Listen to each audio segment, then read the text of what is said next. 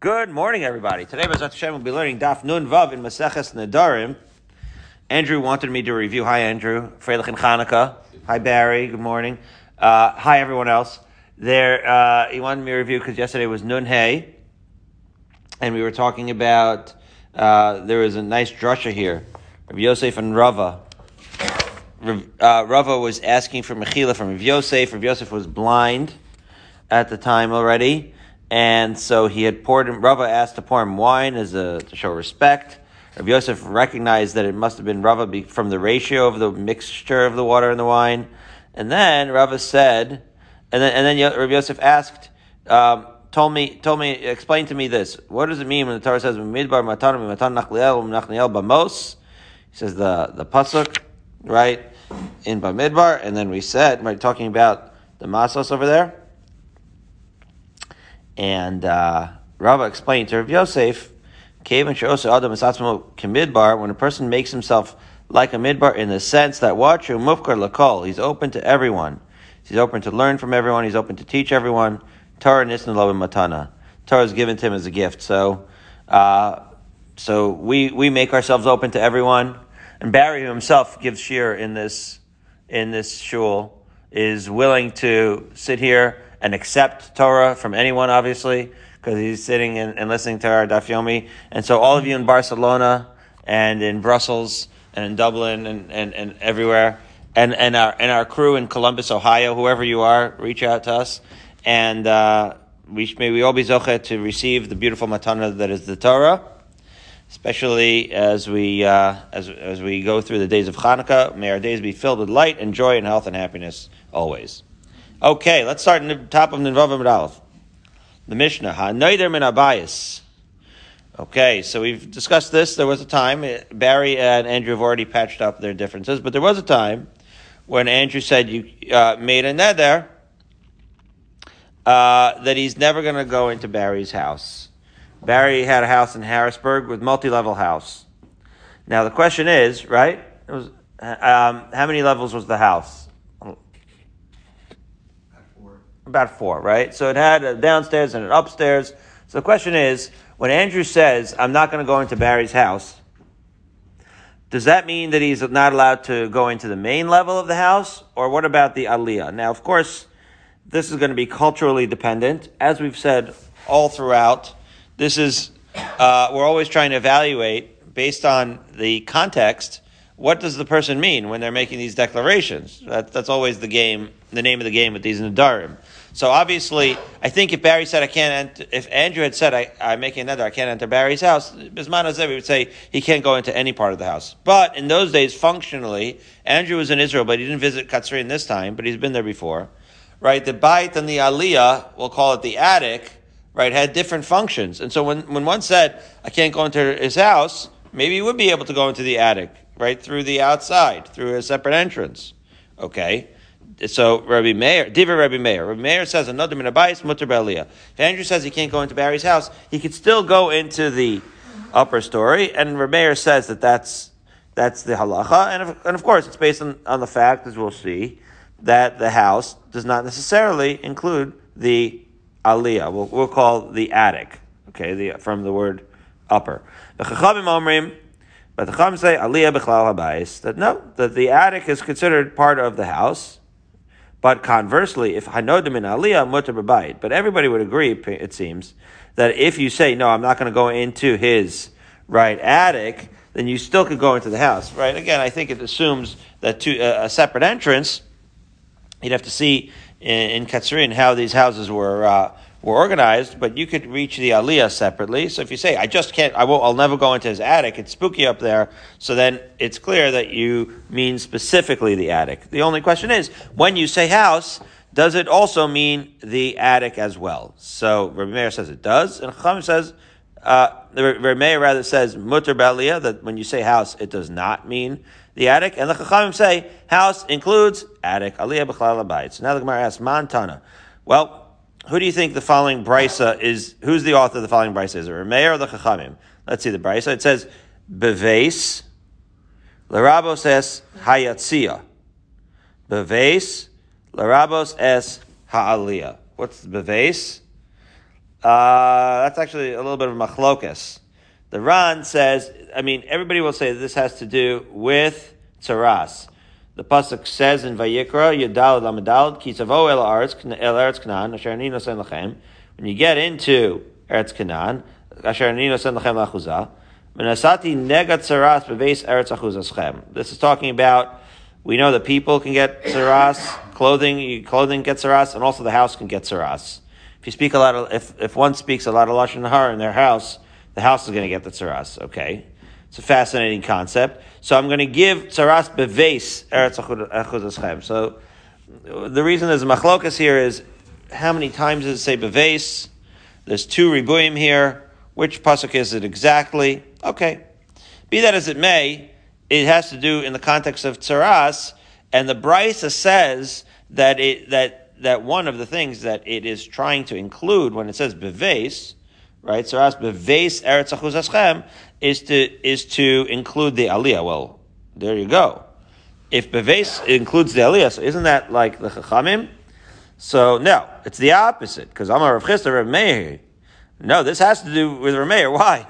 Because according to the chachamim, you don't need the pasuk beves to teach you that it includes the aliyah, right? According to chachamim, right? Anytime you say bayis, by definition, we know that this has to do with tzaras of the bayit. So by definition, anytime you say bayit, it will include the aliyah. So the fact that you need this limud of beves arvus aliyah, Rabbi Meir, as Rav Chisda articulates, the i rabbanon ha'amir rabbanon aliyah bechlal abayis lamali kra beves leribuye, right? Because if it was, in fact, the sheet of the rabbanon, so then they don't need a ribui from the word beves. They don't need to learn it out of the pasuk. They already know it right, automatically by, because of the fact that bite always includes aliyah according to the chachamim. However, that price is not necessarily according to the chachamim, according to Abaye, because Abaye is going to say, Abaye says to Rav Chisda, no, afil tamer rabbanon. You could even say that we have this ribu of beves, and that brisa could even be according to the rabbanon, because by yakra, we still need the pasuk. Why? The salka daita chamina beves eretz achuzaschem uh, ksiv. Yeah, because you might have thought that because the pasuk doesn't just say beves, it says beves eretz achuzaschem, you might have thought the mechaber be'arash bayis that anything that only that which is connected to the ground would be considered the bayit, which is to say only the main floor.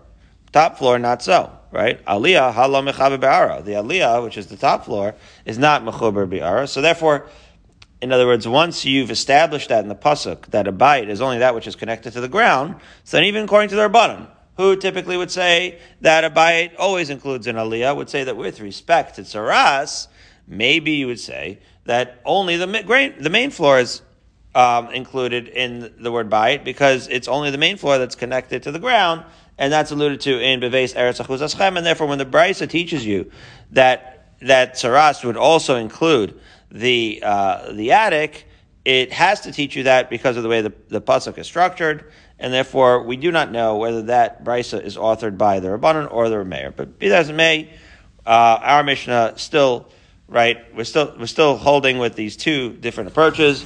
Does the attic include, uh, is it included in the house like the Chachamim say, or is it not like a Rameir? So now 11 lines down, the Gemara is going to ask again. Our Mishnah, Rameir versus Chachamim. How, is, how, how would it accord with the following idea? As follows. Kaman Azla Hadam Ravuna Bachim Shmei Ula. Ravuna Bachia said something in the name of Ula. Let's see. Is it according to Rabbanan or according to Rameir? Let's see. What's the case? Bais bevesi ani mocher lecha. The following case. Andrew sells Barry his house. But he's not selling him the whole house. He's selling him a house within his house. He's trying to like sell out a portion of his house. My uh, my dear friend Simeon Siegel, I'm give a shout out now, Shlita uh, was my, uh, my friend says fourth grade. He was um, uh, renting in Manhattan. Rental in Manhattan is very expensive. I remember he was an architectural student, went to Harvard Architectural School. The guy's a brilliant guy. Anyway, he's very talented, but uh, he was just starting out, didn't have a lot of money. He rented for like, I think, uh, $500 a month. He was, he had a closet. He, his bed was in a closet in someone's apartment in Manhattan and not only was it a closet in someone's apartment, the guy was still using his closet. It was like a mattress on top of the loft of the closet. So the guy was using the bottom part of the closet. He was just, rented out the top part of the closet. Anyway, so you're buying a portion within the house. So mar'eu aliyah. So this is a fascinating thing. Can Andrew later, right, insist? He says, Barry, I'm going to sell you some portion. I'll sell you a portion of the house within my house. Can he take him to the aliyah? The aliyah was always considered inferior. Like we'll call it the attic, right? The attic is not the best part of the house. It doesn't have the best insulation. It's not. It's not really the best. Uh, uh, the best room in the house at all. And so, does Andrew have that right? Well, uh, it would seem that he should have that right. In other words, Andrew didn't promise him anything. He just said, I'm selling you a house in my house. Well, so there is there is some there, there there's some halachic underpinnings here, some lumdas here. And in other words, there is a little bit of hamotzi mechaveru alav haraya here, which is to say, it's not hundred percent clear. We don't force Andrew, so to speak, to say that when you said house within house, you couldn't have meant the attic because that's a rotten room. That's not a good room. Because after all, we don't know for sure. It's ambiguous what Andrew meant. And Andrew is not obligated to give of any other portion of his house, any specific portion. Unless you say that, that when he says buy, it can't mean aliyah. Oh, so watch this. So, so far again, the halacha is that Andrew can say to Barry, I'm selling you a house within my house. And mind you, he's using the, the word house. And it turns out that he means the attic. So, time adamar le bayis shebevesi ani mochalacha. So we say that's because it says bayis shebevesi. Aval bayit stam eino mar'ea aliyah. Aha. So it sounds like if he just said bayit, it doesn't mean aliyah. Says the Gemara, Leima Rabbi Meir he. Right. So that's so it's an interesting halacha, right? In other words, Barry, if if the Rameir, don't forget, mean says that the bayit and the attic are really two qualitatively different things. So according to Rabbi Meir, right, if Andrew had just said, "I'm selling you a bite or a portion inside my bite, so then the bite and the aliyah are two qualitatively different things, and and according to Rameir, it, it would not be fair for and for you remember you, the sale went through, and then Barry shows up, and Andrew's like, "Yeah, here's the part I sold you. Go to the attic." According to Barry, that's not fair because the bite and the attic are two qualitatively different things. And if he said bayit mitoch bite, maybe then you could say um, he must have meant any portion. But if he just said bayit, he couldn't have meant the aliyah. So the Gemara says, well, you can't really prove anything from that halacha because afilu temer rabbanon, my aliyah me'ula shebebatim that that halacha actually might have been talking about a totally different thing. And when it said aliyah, maybe it didn't even mean attic, and maybe it just meant uh, a different halacha altogether. What's the different halacha? Me'ula shababatim, the best part of the house. Now, the Farshim say that maybe Andrew has to show the nicest part of the house. Has to when, when he says the bite, he would have to give the, the, the nicest part of the house. It seems to contradict, according to the ArtScroll, what's going on in Menachos What's going on in Menachos makes more sense to me. Which is to say, why would Andrew, who sold Barry a part, I mean, it would be very nice of Andrew when he sell when he says I'll sell you something within my house. It'd be very nice of Andrew to give you the best part of his house. But why would he be obligated to do so? That doesn't make sense to me. It would make more sense to me if he said, "Okay, I mean that you have Andrew has a right to give you anything from the best to the worst, right? He didn't tell you which part he's going to give you. And uh, it would be nice if he gave you an, an, a better part. But be that as it may, whether the halacha is that Andrew has to give the best part, or he should, or he doesn't have to give you the best part, as it seems to say in Menachos, whichever the halacha is, the point in the Gemara over here is that even according to the Rabbanan, that particular brisa may not be talking about the attic at all, and therefore is not relevant to our mission at all. It's just talking about what part of the house Andrew has to show when he is in fact selling his house to Barry. Okay, so that's that Mishnah. Now, next Mishnah in the middle of Ninvav and Alf. Hanoider minamita. Okay. Andrew, as we, we know, is vampire, right? You, has anyone ever seen Andrew sleep? I have not. Has anyone ever come here and, not, and Andrew's not been here? I've not, uh, when he's around, he's always here. So Andrew, sleeping is not one of the things that he does. And maybe he made a neder from ever using a bed. That would make sense. So hanoider min hamita. Person makes a neder never to use a bed. Mutter bedargash. He's allowed to use a dargash. Okay, we're going to talk about what that means. We don't really know what it means. That's going to be the topic of the Gemara. Divrei Rabbi Meir. But apparently Rabbi Meir says that a, bed and a dargash are two different things, and therefore, if Andrew swore off a bed, he could still sleep in a dargash. Dargash say no, right? Similar to uh, pattern to the to the machlokas before. Chachamim say dargash. They apparently hold that these uh, nadarim are more inclusive, and therefore, when he says mita, he means a bed or even a dargash. All those things he can't sleep in. However, similar again to the structure of the previous Mishnah, the Mishnah continues to say that another mina dargash mutter b'mita. If you know they're from the dargash, which is like a unique type of cot, as we'll see, then you could still sleep in a bed. Because obviously, when you're saying dargash, you're going out of your way saying, I won't sleep in a cot, right? So it's always whichever is the least inclusive. If you're saying that less inclusive thing, then obviously you're specifically saying that thing. That's what we assume. And therefore, the more inclusive thing, you could still sleep in. So that Rabbi and Chacham would agree, but the question is, does the more inclusive thing include this unique dargash thing? To which the Gemara asks, "My dargash, what is that thing?" So Amar Ula Arsa de Gada. This is a fascinating thing. It's a good luck bed. Good luck bed. So I listened to Rabbi Leibowitz, the great Dafyomi master Shlita, and he said, "Isn't this like a type of nichush? And are we like, are we uh, pagans? Like, what are we weirdos?" that have red strings and segulos. This doesn't make any sense. That's not Judaism. Uh, what's the what's this good luck bed? So. So so he said there's two approaches in the uh, in the Mefarshim and the Rishonim. And one approach would be, yeah, it's a good luck bed. There's malachim, and we're uh, okay. Uh, he said that there's a controversy in some shuls. Said Ari Leibowitz, they don't say machnise rachamim. Machnise rachamim is a tefillah that some say during, during Slichos, they don't like that because why are we davening to angels? The whole, it's a touchy subject. Ever since the golden calf, it's been a touchy subject whether we, we are uh, pro or anti um, tangible emissaries to Hashem. We probably should just go direct to Hashem. Isn't that what makes us monotheists, Andrew? Mm-hmm. But anyways, be that as it may, the other approach is it's a good luck bed, and this is a nice one. I think you'll like this with Barry because this is how it was in Harrisburg. You would always have an extra bed, right? We used to have this kid Morty Weinberg, uh, who who always used to come up, show up at Shabbos unannounced. So the idea is if you always have one more bed than the amount of guests that you have, then that's a sign of what abundance as opposed to, as opposed to scarcity. Now that we can get behind, right? The idea of having extra beds so you can always be hospitable even in a moment's notice to guests. That I like. Okay, so.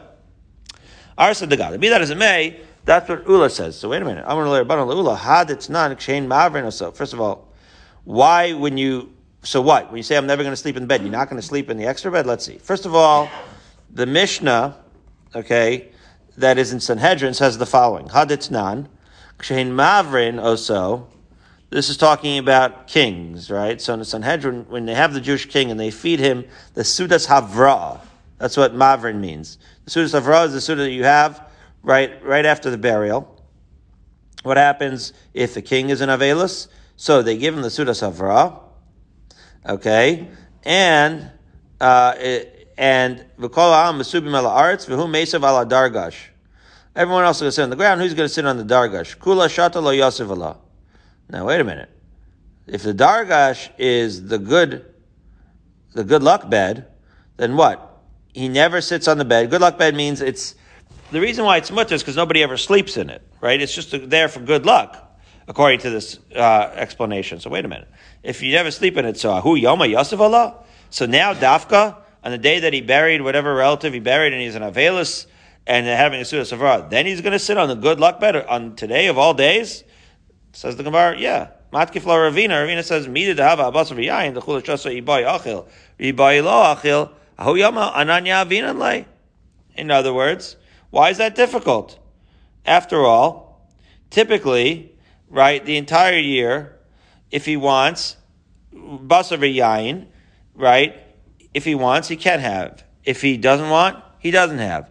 And on this day, Dafka, we Dafka bring him meat and wine, and he doesn't have a choice what Ravina is saying is that the fact that today of all days the king is sitting on his good luck bed is not necessarily an indication that the bed is one thing or another. In other words, the question that was posed was, right, wait a minute, if the, if the gun, right, if the, uh, Dargash is a good luck bed, so then why is the king sitting on it on this day of all days? And the answer is, well, he's doing a lot of things that are different today of all days. It's a Sudas of Ra. He's a mourner. So there are a lot of things that are going on that are atypical. So why would it be weird for him to sit on a bed that is atypical for him to sit on? It could still be the good luck bed. This is not a threat to our pshat that it's the good luck bed at all. Because after all, he's doing unusual thing. Now, of course, if you're a Rabbi Leibowitz, a great Dafyomi master, you have to hone in on this halacha of basar v'yayin for an avel.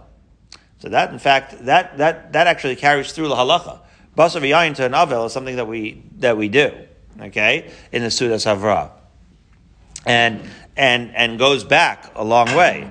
And that is in direct contrast with what we do in the three weeks and then the nine days, right? Because as Rabbi Leibowitz points out, all of the halachas of the nine days are very parallel, very parallel. In fact, indistinguishable from the halachas of, right, the Avelus, with the very obvious exception of meat and wine, which is also in the nine days, as you might recall, but very much not also for the Suda Savara for the Avelim. And the question is, why not? And so the Balabatish answer, which is what you can, which is what you're here for, is the um, is the idea that in the Avelim, the reason why is the pasuk, right? The pasuk says in Mishlei that you're supposed to give wine, right, to those who are depressed. Well, guess what? The Avelim are depressed, and the purpose of the Basar Yain is to, I wouldn't say cheer them up, but to console them in some way to console their embittered souls. Okay, well, the, if it's a consolation, so then that's one thing. But that's not what we're going for in the nine days, right? In the nine days, we're trying to get into the Avelus mode. We're not looking per se to be consoled. However, we should be so upset that we would have to be consoled. So it, it also accounts for the fact that in Avelus, right, it starts in tense, in real Avelus, Rahman al starts in tense, and then starts to kind of, you know, fade, fade out from Shiva to Shloshim to Yud Beis Chodesh, let's say. Whereas when you're talking about the Avelis for the Beis HaMikdash, it ramps up, right? From three weeks to the nine days, etc. So the ramping up shows that we're trying to get ourselves into an Avelis mode. And therefore, certainly the Basar Yain would be counter to mm-hmm. that effort. As opposed to when you're in what we would call Avelis for a relative, so then we're trying to sort of com- comfort ourselves out of Avelis mode. Anyway, even though the Nihugi, many of them are the same, the Basar V'yayin is, is in contrast. Be that as it may, and, and, that's what the Gemara is saying. The Gemara is saying he has to have Basar V'yayin.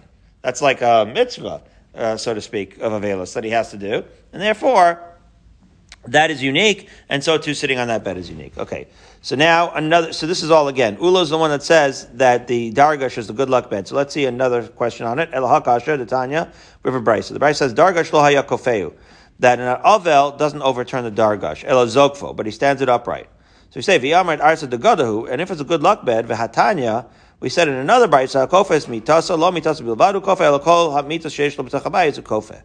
Right? So the Brisa says this idea of turning all the beds. We don't necessarily do this. Rabbi Leibowitz says that this is maybe the fact that we cover mirrors, maybe is a remnant of this halacha. Be that as it may, this, so if we do all the beds, right, so then why are we not doing the dargash? In other words, if the dargash is in fact a bed, right, so then, uh, so then why aren't we also turning that one over? Okay uh, uh, rather we're standing it up. So says the Gemara Halo Kasha, right? As we turn to the Vez, Hava Amita Because the halacha of the dargash similar to the halacha of the bed that just kind of holds utensils. Uh, my son Zalmi has such a bed in his room. There's an extra bed in his room. I think it's the dargash, and that's where he keeps half his stuff. So then he has to do a huge cleanup job uh, whenever a guest comes. Anyway, Tanya im In other words, it's not really for sleeping. It's the good luck bed. Zalmi has one, like I said, in his room, and therefore that bed is not really a bed that people sleep in, and therefore it doesn't contradict. In other words, it's a good luck bed that people don't usually sleep in, and it's only the ones that people sleep in that you have to turn over. So therefore, whether this dargash was used for kalim or not is not the point. The point is if it's not used for sleeping, so then it, there is no obligation in Avelis to turn it over, and therefore the fact that we don't turn it over is, again, not contradiction to Ula. So now we've had a second challenge of Ula's uh, analysis that it's a good luck bed and we've survived it. It's not necessarily a knockout blow to Ula's pshat. Now we're going to try a third one. Here we go. Ela ikasha hakasha. Here's a kasha in Ula's definition of good luck bed Tanya. The Brisa says, Rav Shimon Gamliel Omer Dargash Matir Karbisov. All right, for this we're going to have to go into some uh, mattress design, Barry. So, it says that there is a brisa. Rav Shimon Gamliel says that you have to untie the loops of a of a dargash when one is an avel. Who nofel me'elav, and then something falls of itself. Okay, something's going to fall apart right away when you untie the loops. So something is fastened with loops. Let's see. First of all, v'idarkash arsa de godahu. If it's just a good luck bed, not meant for sleeping, karbiti mi isle. Where's the loops? Right? Ordinary beds don't have loops. So, right? In other words, what we're trying to get in uh, at here is that dargash is not just a regular bed that's been designated for something else. It's a qualitatively different thing. Like the way I would like to say it is like a mita is a bed and a dargash is a cot, right? And again, the whole point is when a person says I'm not going to sleep in a bed, so we, we're saying there's a machlokas whether you could sleep in a dargash, but we don't know what a dargash is. So if it's a good luck bed, it's a regular bed that's just used for a different purpose. If it's a cot, so then what we're saying is that any bed would be usher, according to everyone. It's just a question of like maybe a different constructed, a differently constructed thing would be mutter. Okay, so now we're getting into the bed construction here. So they had such discussions coming from Eretz Israel right at you right now. Kiyasa Ravin Amar. We know Ravin came from Eretz Israel to Bavel, and he said, And I once asked one of the rabbis in Israel, the Rav Tachlifa Bar Maravishme. His name was Rav Tachlifa the Israeli, right, the Westerner. Okay, so Rav Tachlifa Israeli said, the Hava Shchiach B'Shuka Tzali, he was he was big with the leather. He knew a lot about leather. To Amarli and he Amarli and he said, "My dargash asar tzala." Ah, dargash bevadai. I know what dargash is. Zeh asad tzala. Tzala is a leather bed, right? So to him it was obvious that dargash was a leather bed. Okay, so let's see. Can we support this definition as follows? Itmar ezu mita ezu dargash. So let's see. What's a mita versus a dargash? Amar Birmiyah. Mita misarginos al gaba, dargash misarginos al megufo. So you see, we're, we're supporting this whole idea now. We're in the middle of discussing, is a dargash a regular bed that's used for a different purpose? Doesn't sound like that from here. Here it sounds like they're constructed differently. A mita, uh, you attach ropes over it, and a dargash, we attach straps from within it, like a cot. Okay, so if you look at the right, the ArtScroll, you'll see the one that you see on um, the top image on the right column, right? You're you're not you're you're kind of looping over the sides of the frame in a mita. That's a mita what it shows, right? Okay. Okay, so they're constructed differently. So Mesve, wait a minute. Uh, is it true that in a regular mita you're going to wrap the ropes around the frame as shown on the top image in the ArtScroll in the right column on the right uh, column over here. Mesve, Mishnah and Kalim as follows. Clay eight tuma. We learned so many Mishnahs and Kalim when we learned Masechah Shabbos. Remember that? That was really fun. So you might have, I think we probably already learned this one, that when do uh, wooden utensils become a kabel tuma, right? Because wood itself would not necessarily become a tuma until it becomes a kli. So at what point is it considered a kli? Well, Hamita varisa mishiyu shufem be'or hadog. The bed and the crib become the kabel tuma when they have that final, final polish. How's the final polish done? Use some fish skin and you smooth it out, rub it up, and that's when it becomes a kabel tuma. That's like that final stage of preparation that makes it uh, kli. Okay, and thus mekabel tuma. Okay, ve'imita mistareges al gaba, lamali shifasor hadag. This is an interesting question. You look at that image again, you see the ropes are wrapped over the frame. So you say, wait a minute. If the ropes are, at, are wrapped over the frame, then obviously we don't care about how good this bed looks. And we would never care. In other words, right, you're taking a beautiful thing and you're wrapping ropes around it. That's counterintuitive. The only reason you would even polish the, the, the, the, this wooden thing is for it to look good, right? Well, these ropes around the wooden frame don't look good at all. So why would you bother polishing it? Now, enachinami, maybe you do polish it, but you can't say that it's not a kli until it's polished, because obviously, right, we don't care how it looks. So therefore, you can't say that that's definitionally when it becomes a kli, if in fact it's constructed in such a way that the, that the ropes are around it. So the Gufa, no. So now we're having, we're rethinking how these beds are constructed. We say, no. Now you go to the, on the right column in the ArtScroll and you go to the bottom.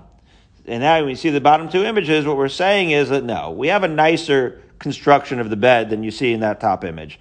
We don't just see ropes sticking out. We have beautiful bed frames, and the new kind is the bed is on the left, the mita is on the left, and then the dargash is on the right, right? So one is um, ropes and one is leather, and that's the difference. But they both need to be polished based off of the Mishnah and Kalim. Both would need both would need to be polished to become a kli because the polish actually matters because it has to look good enough for sale, so to speak, or for use. And we don't use the ropes, and therefore the ropes, um, and and therefore the ropes don't ruin the look, and therefore we care about when it's polished. As follows says the Gemara: Gufan mita biyazni. The threaded in and out of the slits, as you can see in, in the image on the on the left side, and dargash The dargash, the leather sheet is there, and it attaches out of the strap, right, with the leather uh, sheet out, out of the loops, and then it's also fastened that way to the sideboards. So that is the difference between a mita and a dargash. Be that as it may, Amar Yaakov Baruch Amar Rebbe, mita shenaklitea yotzin, zokva v'dayo. Okay, so just in, as far as overturning beds, he points out that a bed with double posts protruding, right, you, you could stand it upright on its end, and that's enough. You don't have to turn it over because obviously you can't turn such a bed over. It's a, what's called, it's not a four poster canopy bed, Andrew. It's a two poster canopy bed, which means if you turned it over, it wouldn't, it would, the whole thing would fall apart, right? Uh, or at least like all the linens would come off. You can't just turn it over because you, it, you would ruin one side of it because it only ha- it would only have legs on one end. Anyway. Um, so, so that, so there we are. That's the difference. That's between a dargash and a bed. And now, finally, uh, what's the halacha? Okay, Tanakam says the uh, an avel doesn't need to overturn the dargash. Rav Shimon Gamliel says that you untie the straps so that the leather surface falls to the ground. That's good enough. And the Gemara says, "Amar Yaakov Bar and Rav Levi halacha Rav Shimon Gamliel." So it sounds like the dargash is this leather cot bed, and you untie the straps, and that's good enough. Be that as it may, we've learned now that according to this, at least, the dargash is not like Ulla says. It's not the good luck bed, but rather it is a leather bed or like a cot. So if someone swears off a bed, they could still sleep in a cot. Okay. Uh, right, that's right. Okay, so now the Mishnah. Hanoidim ear. Somebody says, I'm not going to I'm not going to go to um, what city do you want to not go to, Andrew? Okay, Andrew doesn't want to say. I'll say Jackson. he makes a he vows he's never going to go to Jackson. Okay, Jackson. Yeah, okay, fine. Jackson, Mississippi, Toms River. Okay, another minute here. He says he's never going to go to to Jackson, Mississippi. Mutter likanas l'tchum ir. Also likanas leibor. We've learned this already in Shabbos and Eruvin. There's two things. There's the tchum which is like the 2,000 amos perimeter, and then the ibura. Remember that one? Like from like pregnant?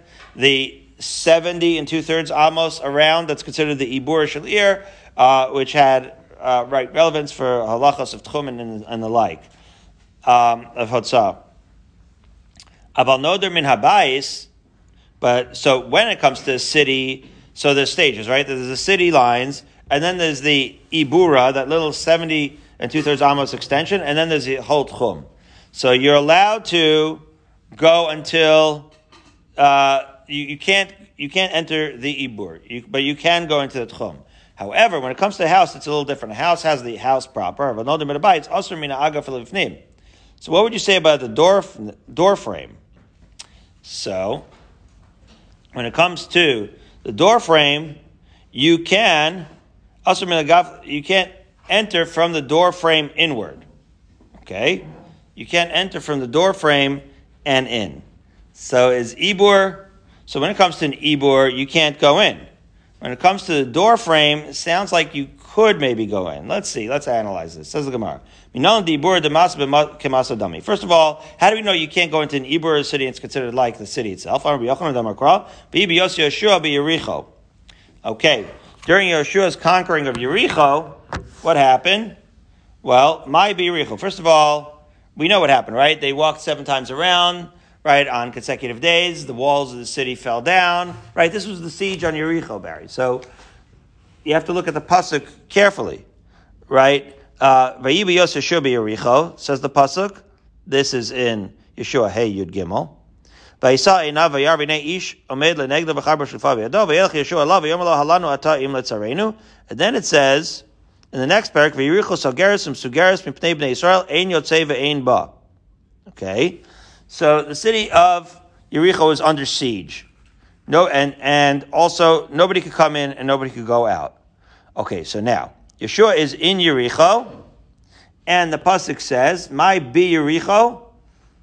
So it sounds like Yeshua was in Yericho. There can't be. Elaine Yericho If you're going to say Yeshua was in the actual city, that can't be. As we just said, right? There was a siege and it was in lockdown. So he, nobody's coming in, nobody's going out. So in context, we know that he was not actually in the city. He was on the outside of the city, about to take it over from the outside. Right? So it says he's in Yericho, but clearly he's not in Yericho. So there must be a, a, a, part of Yericho that's outside of the city walls, but is still considered inside Yericho. Ah, so that must be the Ibor. Says the Gemara, wait a minute. How do we know? We already said there's regions, right? There's the city itself, and then the Ibor, and then outside further beyond that is the Tchum. So when we so so maybe we would say anything within the tchum of Yericho would be considered inside Yericho. Why are we saying dafka the ibur? Well, the Gemara actually says, Haksiv bitchuma. Regarding the tchum, it already said that umadosem michutz la'ir. You can, you have to measure, right? This is, this is elsewhere. This is in Bamidbar. It says when it comes to the tchum, when it comes to how you right measure the cities, it says umadosem michutz la'ir as pe'as kedma alpayim ba'ama as pe'as nega alpayim ba'ama. When it talks about the two thousand ama, right tchum, it says Madosem Michutz La'ir. So that has to be from outside the city. So we see from that language in the Torah that describes what the Tchum of the city is, that the Tchum is considered outside of the city. So when we said that, that Yeshua was inside the city, but we know that really was outside the walls, he could not have been within the Tchum because that's considered outside the city. He could not have been inside the city because then because the city was under siege, and pra- practically we know that that was not historically correct. Therefore, it must be that the Ibur is like the city, and that's how our Mishnah learns that halacha. Beautiful. Okay, so now hanoder min abayit, right? The two dots towards the bottom. So eno asul ela mina agaf lefnim. Let's talk about a little bit this door frame. Gemara says, wait a minute. Aval mina agaf lechutz lo. Sounds like from the door frame and outwards, he can be uh, in there. So, right, what's the halachic status of the door frame when you made this vow not to go into the house? So, Masaver Mari v'yatza kari min abayis yachol yelech leveso v'yasgir Talmud lomar el pesach abayis. What's going on here? Again, the house has tsaras. When the house has tsaras, that has to be declared uh, by the Kohen. So you bring the Kohen for a consultation. Says the, the wall of the house has changed color. He checks the discoloration of the wall. You think like, for sure it's, it's tsaras. What else could it be? It could be something else. It has to be the right size, has to be the right color. He's coming in for the consultation. Now, and then it says, if he in fact designates that this house has tsaras, he has to leave the house and then close the house for a seven day quarantine. Now, wait a minute. How's he closing the house? Can it be that he just ties a rope to like the door handle, then leaves the house and pulls it from his, so to speak, from his own house next door and close it off that way? No, that can't be. Right? This is what the Ran is explaining that he's got a shaliach or he's got a rope. That you can't do. Why? Talmud Lomar el Pesach Abayis. That in that pasuk it says it has to be in the entrance of the house, meaning he has to close the house and he can't just do so remotely, as we say he has to be at the entrance and, and, and he officiate the house closing, as it were. So Yiyal Pesach Abayis, Oh, uh, may my uh, mother-in-law's house that she's trying to sell close soon. Amen. Okay, even it has no tsaras. It looked like it had tsaras on it when she, but, but she fixed it. Anyway.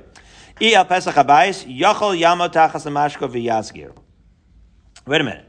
So if it says that he's standing by the entrance, so you might have thought that he could actually literally stand under right the doorpost and close off the house by there. So it sounds like standing under the doorpost in such a situation is totally mutter. No. Talmud Lomar min habayis. He has to exit from the house.